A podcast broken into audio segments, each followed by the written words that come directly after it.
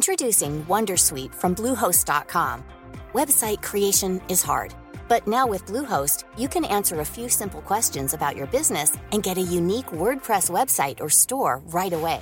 From there, you can customize your design, colors, and content. And Bluehost automatically helps you get found in search engines like Google and Bing. From step-by-step guidance to suggested plugins, Bluehost makes WordPress wonderful for everyone. Go to bluehost dot com slash wondersuite.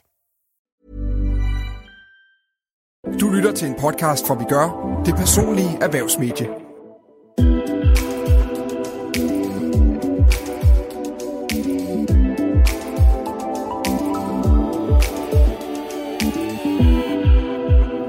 Skal du få din virksomhed til at vækste hurtigere, selvom det øger dit og dine medarbejderes arbejdspres? Og hvad gør du, når en medarbejder brokker sig over stort og småt? Det er nogle af dilemmaerne, vi kommer omkring i denne episode af Vi arbejder med det, podcasten, hvor vi hjælper med at løse dilemmaer i arbejdslivet. Din vært er mig. Jeg hedder Karen Haaning. Velkommen til dig, Stefan Lee. Tak. Du er jo øh, direktør i I T-virksomheden Nordværk.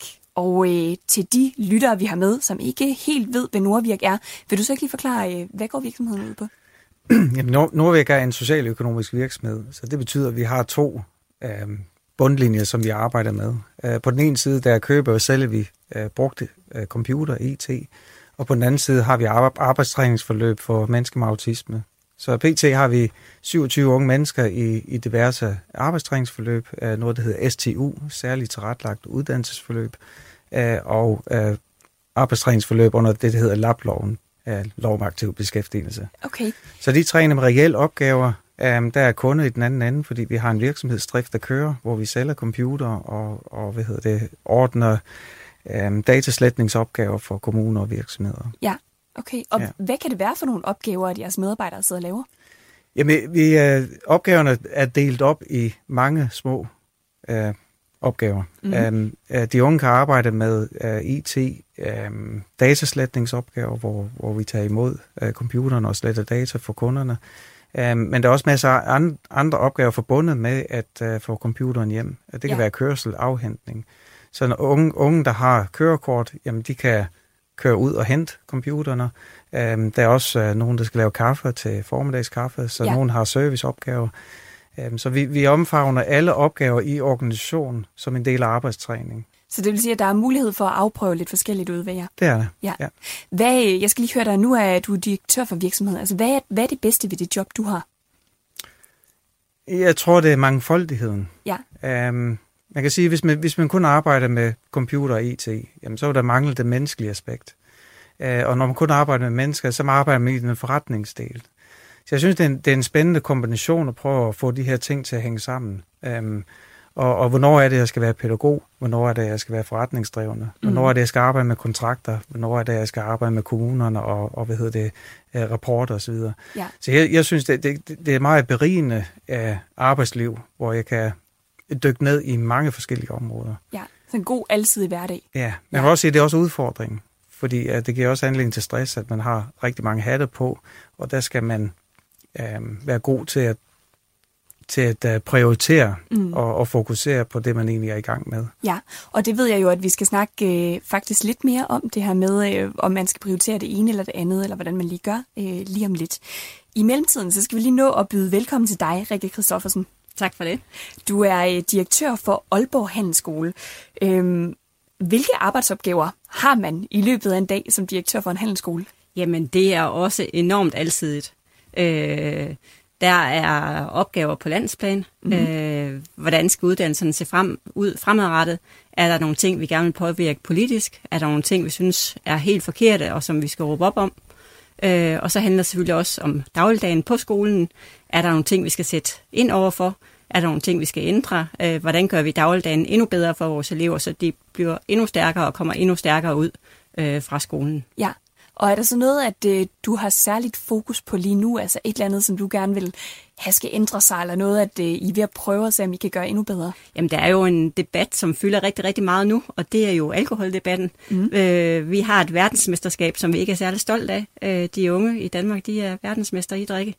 Øh, hvor er vi henne egentlig i det her? Hvor meget kan vi ændre? Hvor meget skal vi ændre? Hvor meget kan vi få forældrene med? Hvor meget kan vi få restaurationslivet, værtshuslivet med? Fordi at, øh, det er jo ikke en opgave, vi som skole kan løse alene. Nej, men, men hvad kan I som skole gøre? Altså, ja, det, det lyder umiddelbart ikke som en nem problematik at skulle til at løse. Det er det bestemt heller ikke, og det er heller ikke en problematik, som vi skal eller kan stå alene med. Men vi kan jo gøre rigtig meget. Vi kan tale med de unge. Vi har de unge i huset hver dag. Øh, vi kan tale med deres forældre. De er inde til et forældremøde her i opstarten. Øh, og så sætter vi faktisk også ind over for restaurationslivet og værtshuslivet. Det lyder øh, som mange opgaver, I begge to har, og to spændende jobs. Jeg er rigtig glad for, at øh, I på trods af en masse opgaver kunne finde tid til at komme øh, forbi her og besøge mig. Fordi øh, vi har jo nogle forskellige dilemmaer i arbejdslivet, som vi skal se nærmere på i dag. Vi starter med et dilemma, som du har taget med, Stefan. Vil du ikke lige fortælle os, hvad det går ud på? Ja. En gang om året, der deltager en grundig uh, evaluering af organisationen, i det, um, hvor jeg gennemgår alt. Um, uh, gennemgår budgetterne, jeg gennemgår uh, personalsammensætning, opgaveløsning og infrastruktur. Og en af de ting, der, der altid kommer frem, um, det er væksten. Um, skal man vækst? Um, og i kraft af um, den organisation, vi er, der er sådan, hvordan skal vi vækste? Fordi vi har to bundlinjer, der skal vækst på. På den ene side har vi en pædagogisk øh, organisation, der skal vækst med antal af elever, eller deltagere, som vi kalder dem. Um, og så er der den, den forretningsdrift, væksten. Det er hinandens forudsætning for at kunne fungere. Så jeg kan ikke vækst voldsomt på den ene side, uden at have den anden med. Og det vil sige, og man vil også sige, at øh, medarbejderne skal også være med på, på den rejse. Så mit dilemma er egentlig... Øh, På den ene side skal man vækst, og i så fald, hvordan? Ja. Indtil videre, der, der har jeg kørt meget med den organiske vækst. Vi tager det, som det kommer, vi sover på det, vi tager det stille og roligt. Der, når mulighederne rejser sig, så, så tager vi imod dem. Um, og, og, og så har det kørt rigtig fint hånd i hanke med, at den ene uh, del af organisationen vækster lidt, og så vækster den anden sideløbende. Og det var fint nok. Um, men på et tidspunkt, så... Um, så kan det godt være, at øh, man skal lige forcere væksten. Um, og, og det tænker jeg egentlig på erhvervsdriften. Um, vi bliver mere effektive, vi bliver bedre, um, vi sælger mere, og, og, og, og, og sidste år havde vi en rekordoverskud på, på I T-salg. Så jeg vil egentlig gerne være med til, at, at, at, at vi vækster og forcerer en vækst. Det betyder så, at jeg ved, at det kommer til at give en ekstra, når, når en masse arbejde. Um, og så har min personlige dilemma, uh, er det det, jeg vil? Mm. Ja.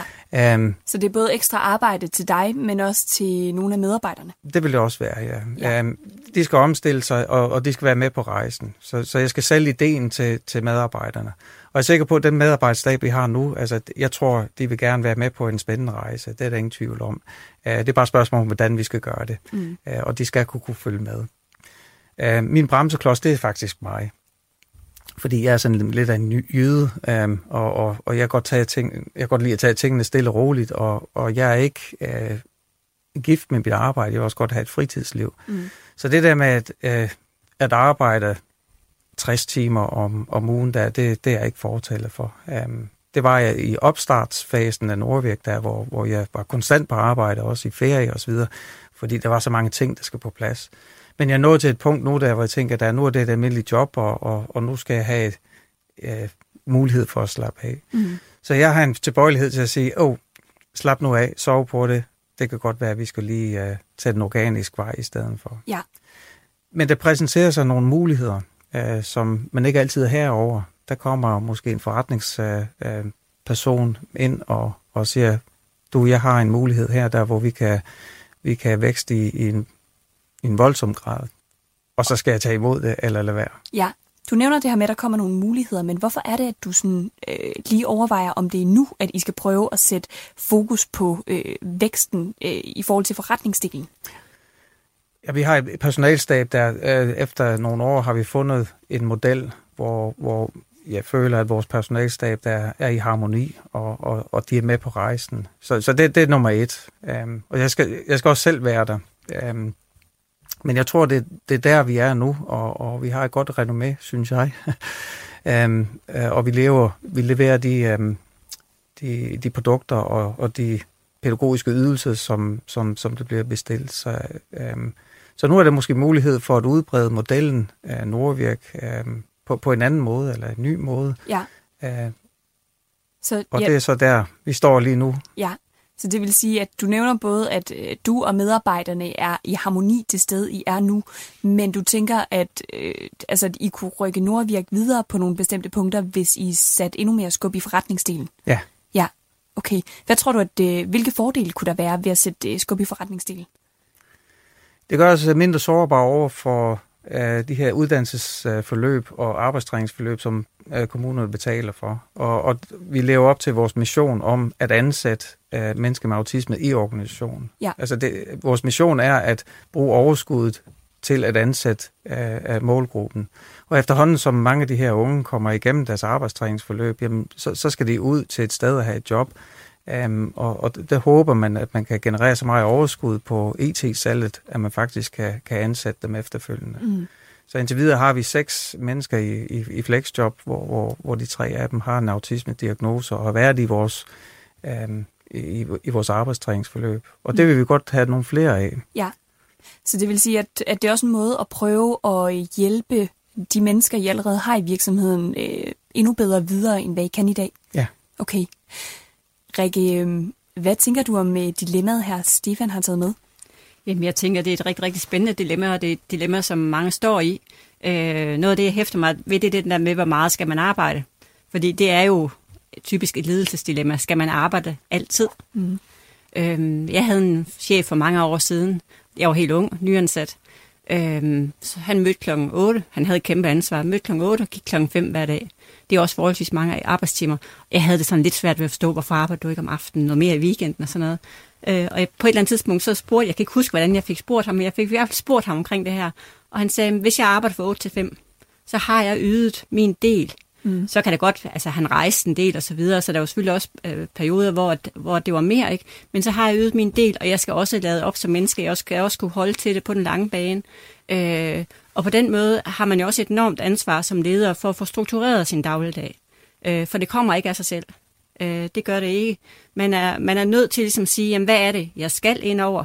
Hvad er det, jeg kan få andre til at komme ind over? Og hvor har vi så behov for at drøfte tingene, så jeg er sikker på, at det også går den rigtige vej?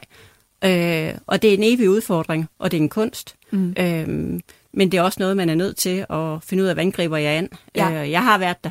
Arbejder sindssygt mange timer, og det er ikke sådan, at jeg også arbejder, jeg arbejder stadigvæk mange timer, men jeg har også et, et liv øh, ved siden af. Ja. Øhm, og det tror jeg, man er nødt til at gøre op med sig selv, og så sige, øh, hvordan kan det her gribes an, fordi det kommer altså ikke til en. Der er ikke nogen, der kommer og redder sig en af den der suppe der. Der er kun en selv til at redde sig selv. Så det vil sige, at Rikke, du har egentlig fundet, øh, eller du er i hvert fald blevet bedre til i løbet af dit arbejdsliv at finde ud af, jamen, hvordan kan vi både ligesom, øh, ja, hvad skal man sige, vækst eller have en, en stor forretning sideløbende med, at øh, du personligt kan få dit arbejdsliv til at fungere, uden at du skal arbejde rigtig, rigtig mange timer. Ja, det er jeg, og, ja. og jeg tror faktisk også, at jeg er en bedre leder af det, ja. Fordi at jeg har det jo bedre. Øh, det, jeg er et sjovere menneske, jeg er et gladere menneske, øh, og når man er et gladere menneske, så er man som regel også en bedre leder mm. og har mere overskud. Og hvad har du gjort? Altså, hvordan gjorde du det? Var det nogle, var det nogle bestemte arbejdsopgaver, at du på en eller anden måde har fået lagt fra dig, eller, eller hvad vil du kunne, ja, hvad vil du kunne råde Stefan til at gøre i det her tilfælde? Altså, det der skete helt konkret for mig, dengang, altså, hvor, inden jeg, dengang jeg arbejdede virkelig mange timer, det var, at jeg skiftede job, og det er en del år siden. Ja. Øh, og så kommer jeg til et nyt job, hvor der ikke på automatik siger, hvem laver det, men det gør Rikke. Øh, Og så kunne jeg ligesom starte med selv at vælge, hvad for nogle ting tager jeg, hvad for nogle ting tager jeg ikke.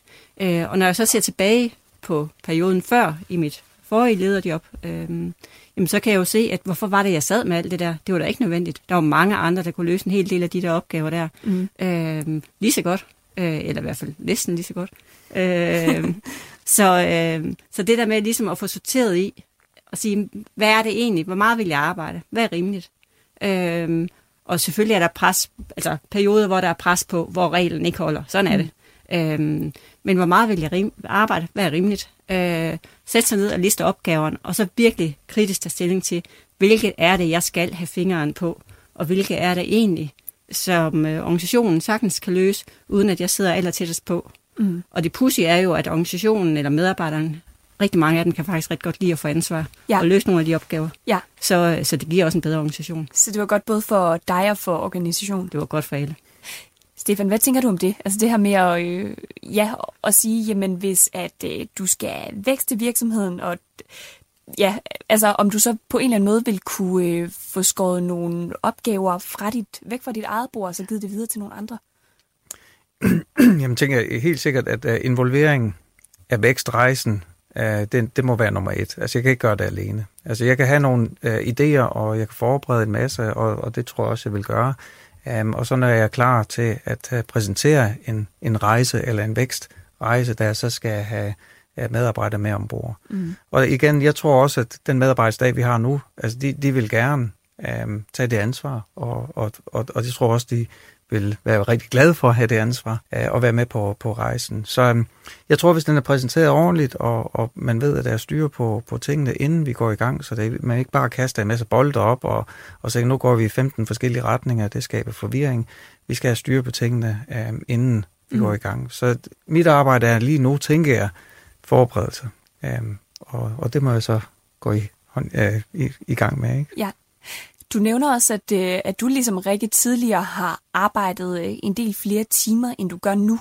Øhm, har du lært et eller andet af det? Altså er der noget, at du øh, vil kunne tage med fra øh, dengang, du arbejdede mange timer og sige, jamen det fungerede ikke rigtigt for mig, så hvordan kan jeg indrette mit arbejdsliv fremadrettet, hvis virksomheden, øh, den skal, hvis der skal mere skub på den?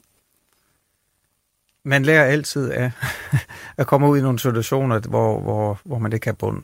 Um, og, og i opstartsfasen i enhver iværksættervirksomhed, så arbejder du flere timer, og du kommer ud i nogle steder, hvor, hvor, du, ikke kan, um, hvor du ikke kan noget. Ja.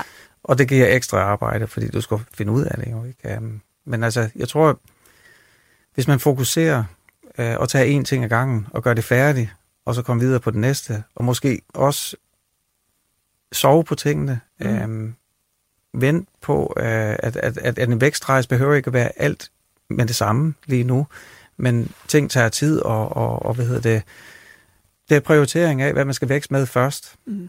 og så, så kunsten er at finde den rigtige ting, man skal vækste med. Ja. Vi håber, at øh, du finder ud af det, Stefan. Det var øh, interessant at høre dilemmaet, og du skal have tak for din input, Rikke. Øhm, held og lykke med det hele. Tak skal du have. Har du et dilemma i dit arbejdsliv? Send det til arbejde bindestreg vigør punktum d k. Afsenderen af dilemmaerne er altid anonyme. Vi bliver nødt til at gå lidt videre, fordi vi har også en lytter, der har skrevet ind med et dilemma, som jeg rigtig gerne lige vil have til at hjælpe med. Dilemmaet, det kommer her. Jeg har altid været rigtig glad for at arbejde, men de seneste måneder har jeg kæmpet med at finde den samme motivation, som jeg plejede at have. På den ene side tænker jeg, at det er helt normalt at gå lidt mindre op i sit arbejde i nogle perioder af livet, men på den anden side savner jeg motivationen. Kan og bør jeg gøre noget for at få motivationen igen, eller skal jeg bare acceptere, at motivationen i en periode er lavere, end den plejer at være? Ja, er der en af jer, at der har lyst til at lægge ud her? Det er altså en lytter, der gerne vil vide, om, om vedkommende kan og bør sætte skub i at få den her motivation tilbage, eller man skal regne med, at den måske kommer af sig selv. Rikke, hvad tænker du? Jamen, det er jo altid meget godt at lave en lidt dybere analyse af, hvad skyldes det? Fordi det kan bare være en overgang. Men det kan også være, at det er fordi, man er kommet til at sidde med nogle opgaver, som man har siddet med for længe, øh, som ikke er interessante. Jeg var for mange år siden på Grundfos, øh, og der havde man et, på det tidspunkt et trafiklys. Øh, og trafiklyset, det lød egentlig på, at når du har siddet med nogle opgaver for lang tid, så begyndte den at lyse orange, og rigtig lang tid, så lyste den altså rød. Så skal du altså have noget andet. Ja. Øh, og, og der er selvfølgelig forskel på os som mennesker, øh, men nogle af os har brug for variation. Vi har brug for, at vi skal bruge vores hoved på nye måder, på andre måder. Øh, så afhængig af, hvad er årsagen? Er det bare fordi, at man er inde i en periode i sit liv, hvor det hele er bare sådan lidt ikke så motiverende og ja. så spændende, som det samtidig er, eller er det fordi, at der ligger noget andet bag? Så en nærmere analyse af det, hvad er det egentlig? Er der nogle opgaver, jeg godt kan lide? Er der noget, jeg synes, der er mere spændende end andet? Kan jeg tilrettelægge mit nuværende job, så det kan lade sig gøre mm. og få mere spændende opgaver og komme med med nogle af de opgaver, som jeg ikke bliver motiveret af? Eller er jeg måske, det kan jo i en konsekvens også blive, nødt til at se mig om og så sige, jamen, hvad er det egentlig for et job, jeg gerne vil have? Hvad er det, der motiverer mig? Så det vil sige, at det handler egentlig om at prøve at finde ud af, jamen er det arbejdet, der egentlig øh, ligger til grund for den manglende motivation, eller er det noget, der foregår omkring arbejdet? Ja, eller hvad for nogle opgaver i arbejdet? Fordi ja. Det kan jo godt være, at, at der er halvdelen af opgaverne, dem synes man, ah, nu kom der sådan en gufopgave, ja. øh, og den anden halvdel, den, den demotiverer en. Mm. Og hvad er det så, der demotiverer en? Kan man gøre noget ved det? Mm. Eller, øh, eller hvor er man egentlig hen? Og du siger, at I havde et helt konkret værktøj til det, dengang du var på Grundfos. Øh, hvor man skulle finde ud af, jamen er det her blevet en, øh, en, er det en grøn, en orange eller en rød opgave? Hvordan, øh, hvordan fungerede det helt konkret? Det handlede meget også om, hvor lang tid du har siddet altså i en bestemt lederfunktion, øh, hvor et, et, efter x antal år, så begyndte den at løse orange, og så skulle lederjobbet have, altså have ændret sig på en eller anden måde. Og mange job er jo i udvikling, og der sker løbende nogle ting. Øh, men hvis dit job lignede sig selv for meget i for mange år, jamen... Øh, Så skulle, du, så skulle der ske noget. Så skulle du skifte internt eller gøre et eller andet, fordi erfaringen er, at rigtig mange ledere, de, de motiveres, og der sker altså bedst noget i organisationen, når man, når man også er frisk ja. På en eller anden måde. Ja, okay. Stefan, kan du genkende noget i det her? Altså, har, du, har du selv haft nogle perioder i arbejdslivet, hvor motivationen den har været mindre end andre, eller hvordan? Ja, helt bestemt. Ja. Øhm, og så skiftede jeg job. Så skiftede du job, okay. Ja, altså, jeg, jeg kan huske, jeg husker en gang, jeg, jeg, jeg arbejdede, jeg var med til at starte en uh, specialklasse op uh, i Flauenskjold, og, og det var en fantastisk uh, rejse at være med til det. Um, og efter fire år, der, så um, sad jeg på legepladsen, på, det var femogtyve grader, og, og, og de, de børn, de legede, mm. og alt var fred og idyl. Ja. Og så tænkte jeg, hvad laver jeg her? Jeg keder mig. Fuldstændig alt fungerer. Nu har vi været igennem fire år med at få det hele på plads og så videre der, og, og nu er der sådan ikke rigtig mere at lave. Jeg skal prøve noget andet. Ja. Og så, så, så, så tog jeg konsekvensen og skiftede. Okay. Um, men det kan godt være, altså hvis man har et job der, hvor, hvor man lige mangler motivation i en periode, um, så tænker jeg, at man kunne lave en øvelse, hvor man bare lige kigger på, hvad der findes derude. Altså kig på det jobnet. Er der nogle stillinger derude, som er spændende, og det kan godt være, og så skriv en ansøgning, se hvad der motiverer sig, får du en lidt spænding i maven, og sige, oh, det kunne godt nok være spændende at komme ud til det der, mm. tag interviewet der, hvis, hvis, hvis, det, hvis man tager det næste skridt, du kan altid sige nej.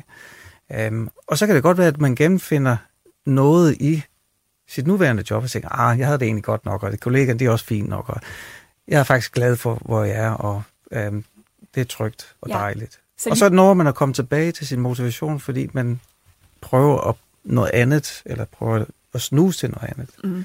Der er også den mulighed at tage overlov fra sin stilling. Jeg er sikker på, at der er mange arbejdsgivere, der vil give mulighed for, at man kan tage seks måneders overlov, eller øh, for at prøve noget andet, for at se. Og så får de jo en medarbejder, der er topmotiveret, ja. Hvis de vælger at komme tilbage. Så prøv at bevæge sig en lille smule ud, for at se, øh, ja, for sådan rigtig at mærke stemning. Efter. Okay. Ja. Altså, der er jo også den mulighed, nu ved vi ikke, om personen her er øverste leder, eller om man er, øh, hvad hedder det, mellemleder. Hvis man er mellemleder, jamen, så er jeg egentlig meget fortaler for den åbne dialog. Mm. Altså, simpelthen gribe fat i sin chef og sige, jeg har altså lige en periode, jeg passer selvfølgelig mine opgaver, men jeg er simpelthen ikke motiveret. Kan vi gøre et eller andet i mm. mit job? Er der mulighed for at ændre det? Øh, kan jeg få nogle andre opgaver? Altså, hvad kan vi skifte internt? Er der nogle muligheder? Øh, Langt de fleste, hvis, og vedkommende er formentlig en rigtig, rigtig god medarbejder, så vil virksomheden jo gøre rigtig, rigtig meget for at bevare eller beholde den her medarbejder. Øh, og enhver chef vil sætte pris på den samtale, øh, der hedder, jeg mistede ikke medarbejderen, men vi nåede at redde den, øh, fordi at vi kunne lave lidt om. Øh, og det kan også være, at man ikke kan, og så har man en anden situation. Mm. Men muligheden er der. Og hvis man ikke kan, lad os så sige, at, at den her medarbejder eller leder, nu ved vi ikke, hvem at der er kommet med det her dilemma, men, men at medarbejderen eller lederen, hvis man så går til sin chef og siger, jeg er faktisk ikke så motiveret, og der så ikke er mulighed for at øhm, få nogle nye opgaver, kan det så ikke være farligt at give udtryk for, at man er demotiveret til sin chef? Man skal tænke rigtig, rigtig meget over, hvordan man formulerer det her, for hvis man kommer til sin chef og siger, jeg er demotiveret, jeg synes simpelthen, det er mine opgaver, de er simpelthen... meget, meget lidt spændende, og det er måske ikke måden, man skal formulere det på. Nej. Øhm, man kan sige, at øh, jeg har en periode, hvor at, øh, at jeg kan mærke, at, at øh, der er nogle opgaver, jeg brænder rigtig meget for, og så er der nogen, som øh, jeg selvfølgelig løser så, altså på samme høje kvalitet, som jeg plejer at løse dem, men jeg kunne egentlig måske godt tænke mig at også prøve mig selv lidt af, mm. og prøve noget andet. Mm. Så man behøves måske ikke bruge ordet, ja, det er motiveret, jeg gider ikke rigtig mere. Nej. Så det handler om, hvordan man præsenterer det. I den grad. Ja. Til en artikel øh, på Vi Gør her for ikke så lang tid siden, så snakkede jeg med en, øh, en ledelsesekspert, som også, øh, hans opråb, det gik egentlig ud på at sige, jamen, der sidder mange medarbejdere og ledere derude, hvor at, øh, øh, det kan være, at øh, jeg sidder med nogle opgaver, som ikke giver mig energi, men den samme opgave vil give min øh, kollega energi. Så han siger det her med, jamen, at det er vigtigt, øh, at vi tager snakkene om, Øh, ja, altså der er åbenhed omkring, at vi kan få lov til at bytte rundt på opgaverne, fordi det kommer til at give en bedre øh, energi på arbejdspladsen generelt, og det kommer til at give en bedre stemning. Meget, meget enig. Rikke og Stefan, tak for jeres øh, input. Der kom rigtig mange med på vejen her, så vi håber, at øh, lytteren derude kan øh, bruge en hel masse af dem. Vil du have personlig erhvervsjournalistik, der peger på løsninger? Det får du på vigør punktum d k. Vi skal videre, fordi Rikke, du har jo også taget et dilemma med fra dit eget arbejdsliv. Hvad går det ud på? Jamen, det er egentlig et, et ret gammelt dilemma. Jeg var forholdsvis ung leder på det tidspunkt. Jeg havde en medarbejder, som egentlig var en god medarbejder. Han, han underviste, det var han, han underviste i nogle fag, hvor det var rigtig svært at få undervisere. Han, han blev mere og mere speciel, for sådan at sige det på nordjysk. Han blev rigtig, rigtig godt træls. Øhm, han var altid sur. Han var i den grad demotiveret, når han gik på arbejde. Øhm, hans studerende, de var umulige. Øh, de blev mere og mere trælse. De blev mere og mere ringe, påstod han. Hans kollegaer, de var også trælse og umulige. Øh, alt omkring ham var faktisk træls. Den eneste, der var rigtig fantastisk, det var ham selv. Øh, og jeg gik jo og skumlede mere og mere over ham her, og blev mere og mere sur og gal over, hvorfor er han da så træls? Øhm, og det sidste, efter jeg virkelig skumlede i lang tid, for jeg sagde jo ikke noget til ham, så jeg skumlede rigtig lang tid, og til sidst tænkte, nu må der ske noget, han skal væk, han skal ikke være her længere. Så nu må jeg starte med en advarsel. Så jeg tog fat i tillidsrepræsentanten, og så sagde jeg, at øh, prøv at høre her, øh, Preben herhen, han, øh, det dur ikke, og det kunne hun jo også godt se, det var Preben var godt nok ikke nogen humørspreder i afdelingen, øh, det var ikke rigtig godt det her med Preben. Og, og, og jeg skal bare lige hurtigt sige, Preben, det er noget, vi kalder ham. Preben det er, noget, vi kalder er ham. Ikke hans rigtige navn. Nej, det Nej. er det ikke. Ja, så, så hvad siger du rigtigt? Så gik du videre til tillidsrepræsentanten? Jeg gik og sagde, videre til tillidsrepræsentanten, og så sagde, prøv her, du kan godt se, det fungerer altså ikke med Preben. Øhm, vi er nødt til at gøre noget. Jeg synes, han skal have en advarsel. Og hvad var, øh, hvad var selve dilemmaet i det her? Altså, var dilemmaet, om du i første omgang skal tage snakken eller ej? Altså, altså var du i dilemmaet om, var, at, hvor hårdt jeg skulle gribe fat. Okay. Og jeg var klar til at banke i bordet og fortælle ham, hvor umulig han var, ja. og, og hvor umulig han reagerede i dagligdagen, og hvor træls alle hans kollegaer synes han var, og hvor mange elever eller studerende, der egentlig klagede over ham. Ja. Okay, og det lyder jo til, altså på de ting, du fortæller her, så kan man jo godt høre, at det, at det er stået på i noget tid. Øhm, og du nævner selv det her med, at du også, øh, altså du ikke har taget fat i ham før. Hvorfor tror du, at øh, der gik noget tid, inden du valgte at gå til tillidsrepræsentanten? Øh, ja, man går jo sådan lidt og føler på den varme grød, og det er også en rigtig, rigtig svær samtale at tage. Ja. Fordi man skal jo sige til et andet menneske, at øh, der er altså et eller andet ved dig, der ikke fungerer særlig godt. Øh, hvordan får man lige sagt det på mm. den gode og konstruktive måde? Det er rigtig, rigtig svært. Mm. Øh, og det er jo tit, af min erfaring, øh, noget, man kryber udenom, så lang tid man overhovedet kan. Øh, så, øh, så man skubber den og skubber den. Ah, så slemt er det nok heller ikke. Vi venter lige lidt. Ja. Øh, ja, og når jeg, jeg, jeg hører godt nok den sladder i baggrunden, men ah, puh, om det er nok også bare sladder. Mm. Så man, man prøver at skubbe den og siger, at det løser sig nok sig selv lige om lidt, det her. Ja. Stefan, hvad tænker du om Rikkes dilemma? Ja, det er to ting, jeg tænker. Det første er, hvis man skal hele vejen, gå hele vejen der med en, med en påtale eller en, en, en alvorlig samtale, der, så skal man også gøre, som leder skal man gøre op med sig selv, om man vil gå hele vejen. Så skal man lige kigge i økonomien, om der er en øh, syv måneders øh, hvad hedder det, fristilling, eller øh, om, øh, om, om selve stillingen kan... kan besættes af hinanden, øh, hvordan man kommer videre efterfølgende. Jeg er sikker på, at man gør. Der er andre øh, dygtige medarbejdere derude. Men øh, vil man gerne have en fagforeningssag på, på, øh, på halsen øh, efter en påtale? Så det skal man lige gøre op med sig selv, der, inden man går ind til sådan en alvorlig samtale. Ja, det andet, jeg tænker på, det er i forhold til, det er sådan, hvordan den sniger sig. Øh, det er øh, øh, hvad hedder det, øh, at af, afvæbne brokken, eller afvæbne den utilfredshed, som tydeligvis er, er, har bredt sig øh, over noget tid. Mm. Um, og jeg tænker, altså den, den måde, jeg tror, jeg vil gribe det an på, vil være at, at bede Preben om, at um, uh, jeg lagde lige mærke til, at du, um, du var lidt utilfreds med din kollega herovre. Der. Ja, det kunne jeg godt tænke mig, at vi to lige tager en samtale om, uh, hvad det var, du var utilfreds med. Jeg har ikke tid lige nu, men kan du ikke lige skrive det ned? Og så tager vi et møde lige ti minutter over en kop kaffe der, så vi lige kan få afklaret på det der, og så lægger vi en plan på, hvad vi gør ved det, fordi det, det, det, det er uholdbart. Så vil det sige, altså, at dit råd det egentlig er øh, at tage fat i Preben tidligere? Ja, men altså, nu, er, nu er der gået et stykke tid, ikke? Ja. Men alligevel, altså, man skal stadigvæk tage fat, fat i, hvad roden til ja. problemet er. Ja. Og det kan godt være, altså man, man skal tvinge Preben til at være en del af løsningen.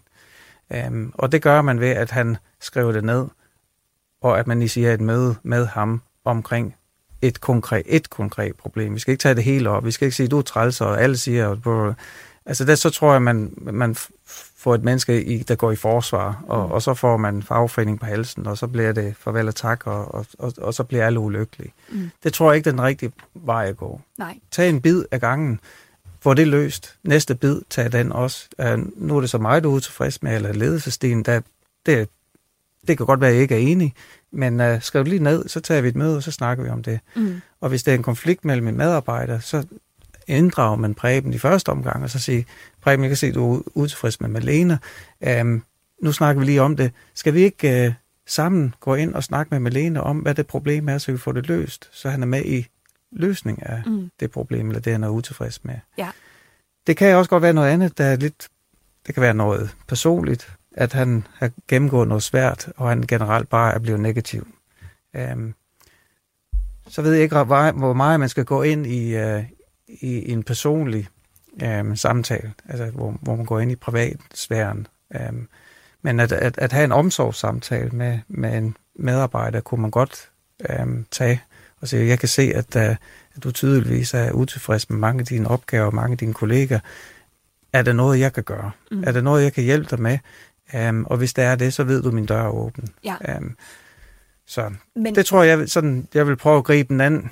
Ja. Um, så vil det sige, altså er det rigtigt forstået, Stefan, at du tænker, at det kunne både være en god idé, det her med at prøve, og øh, nu ved jeg godt, at, at situationen den, den har været der, men det her med at, at gribe fat i Preben øh, tidligere, og så have øh, flere mindre snakke, fordi der er flere problemer, men også tvinge ham til selv, Øh, og sætte ord på. Altså spørg ham direkte, hvordan tænker du selv, at vi kan ja. løse nogle af de her problemstillinger? Det er nøjagtigt. Ja. ja. Men, men som Rikke, hun siger det her med, så kan det også godt være, så kan det være lidt svært nogle gange at, at gå hen og finde ud af, hvor, hvor tidligt skal man egentlig hive fat i ham, fordi det kan også være, at det løser sig af sig selv.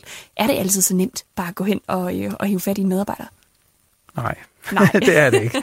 Fordi man, altså, man er lidt øh, påpasselig med den reaktion, der måske kan komme. Ikke? Altså nogen, de, de, øh, de er gode, de er åbne og, og og øh, øh, har, har ingen problemer i at snakke øh, omkring de problemer, der er i privatsfæren eller, eller med kolleger osv. Der, og, og det vil gøre, fordi de, de er løsningsorienterede.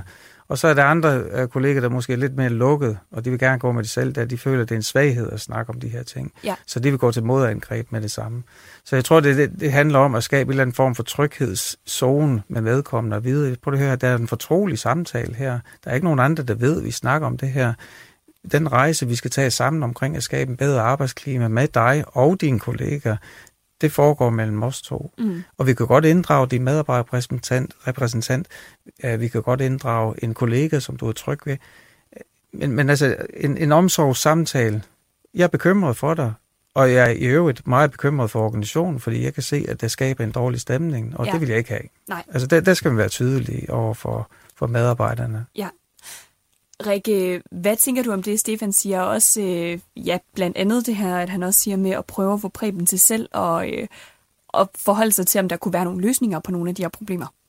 Altså, nu kender jeg jo svaret for, hvordan det gik. Ja, det vil vi også gerne høre. øh, og jeg havde jo en enorm klog tillidsrepræsentant, som sagde, Rikke, inden du lige farer frem, frem så spørg lige, hvordan han har det. Ja. Så øh, jeg gik ind til samtalen, og så sagde jeg, Preben, jeg skal bare lige høre, hvordan har du det? Og så løsnede han jo altså, fuldstændig op og fortalte jo, at han havde det jo af helvede til. Ja. Øhm, og, og så behøvede jeg bare at sige, jamen jeg oplever, at der samtidig er nogle konflikter. Og jeg holdt den meget på min banehalvdel i forhold til at sige, at jeg oplever. Men, men han havde det jo ikke godt. Øh, så det der med at få taget samtalen, lad være med at gå om den varme grød for lang tid. Det er i hvert fald min læring af det her. Øh, og så, hvordan har du det egentlig? Fordi typisk, så hænger tingene jo sammen. Mm. Så det fungerede ret godt, det der med at vise, at du som, ja, som leder viste noget omsorg for ham, inden at du kommer og påpeger de ting, som, øh, som måske kunne være mere konfliktfyldte. Jeg havde i hvert fald forestillet mig, at jeg skulle have en samtale, der hed, at øh, du er også, og du, du, og du gør heller ikke, du, du. Og det var, hvis, det, hvis jeg havde gjort det, så var vi kommet op og skændes. Ja. Øh, og det var gået helt af helvede til, og vi havde været uvenner resten af vores tid sammen, ikke? Ja. Øh, sådan gik det heldigvis ikke. Øh, fordi mit temperament kom ned, inden jeg tog samtalen, og jeg fik heldigvis spurgt, hvordan han havde det, mm. og han havde det ikke ret godt. Øh, hvis han ikke var åbnet op sådan umiddelbart, så nåede jeg heldigvis også at tage den der øvesamtale øh, med en god kollega, så jeg ligesom fik vendt den og sagde, jeg oplever. Ja. Fordi så længe jeg oplever noget, så er det altid sværere at sige, men sådan er det, altså, så kan jeg få hans oplevelser med. Mm. Så er det ikke kun, jeg peger fingre, og jeg synes, du er helt forkert. Nej.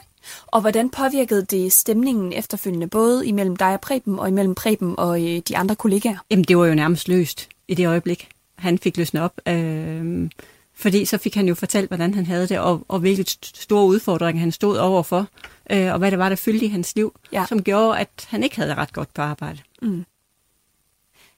Det er interessant, at et, øh, hvad skal man sige, altså noget, der umiddelbart virker så simpelt, øh, et spørgsmål eller så simpelt et greb faktisk kan få sådan en situation til sandsynligvis at udvikle sig på en helt anden måde i min, forhold til, hvad det kunne have gjort. Ja, og min erfaring er i hvert fald, at det er noget, at, altså som ledere, det er noget af det, vi virkelig skal blive bedre til, fordi hver eneste gang, vi venter med at tage den samtale, hver eneste gang har det været for dumt, i hvert fald i, mit, i min situation, øh, hellere tage den en tidlig gang og spørge, hvordan har du det egentlig, end at gå og skubbe det. Ja. Øh, så øh, samtidig kalder vi den, det svære, den svære samtale, og jeg kalder den den nødvendige samtale, mm. fordi den skal man altså bare tage, selvom det er svært, og selvom man også synes, det er ubehageligt. Ja. Det er en del af lederrollen.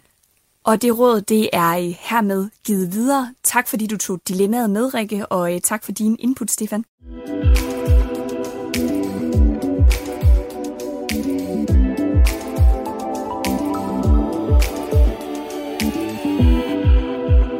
Rikke Christoffersen og Stefan Lie, mange tak, fordi I vil hjælpe med at løse dilemmaer i arbejdslivet, og tak, fordi I også havde lyst til at fortælle om jeres egne. Også tak til dig, der lyttede med. Husk, at du altid kan skrive til arbejde bindestreg vigør punktum d k, hvis du har et dilemma i dit arbejdsliv, du gerne vil have hjælp til at løse. Afsenderne af dilemmaerne er altid anonyme i podcasten. Du har lyttet til en podcast fra Vi Gør, det personlige erhvervsmedie fra det nordjyske mediehus. Besøg os på vigør punktum d k.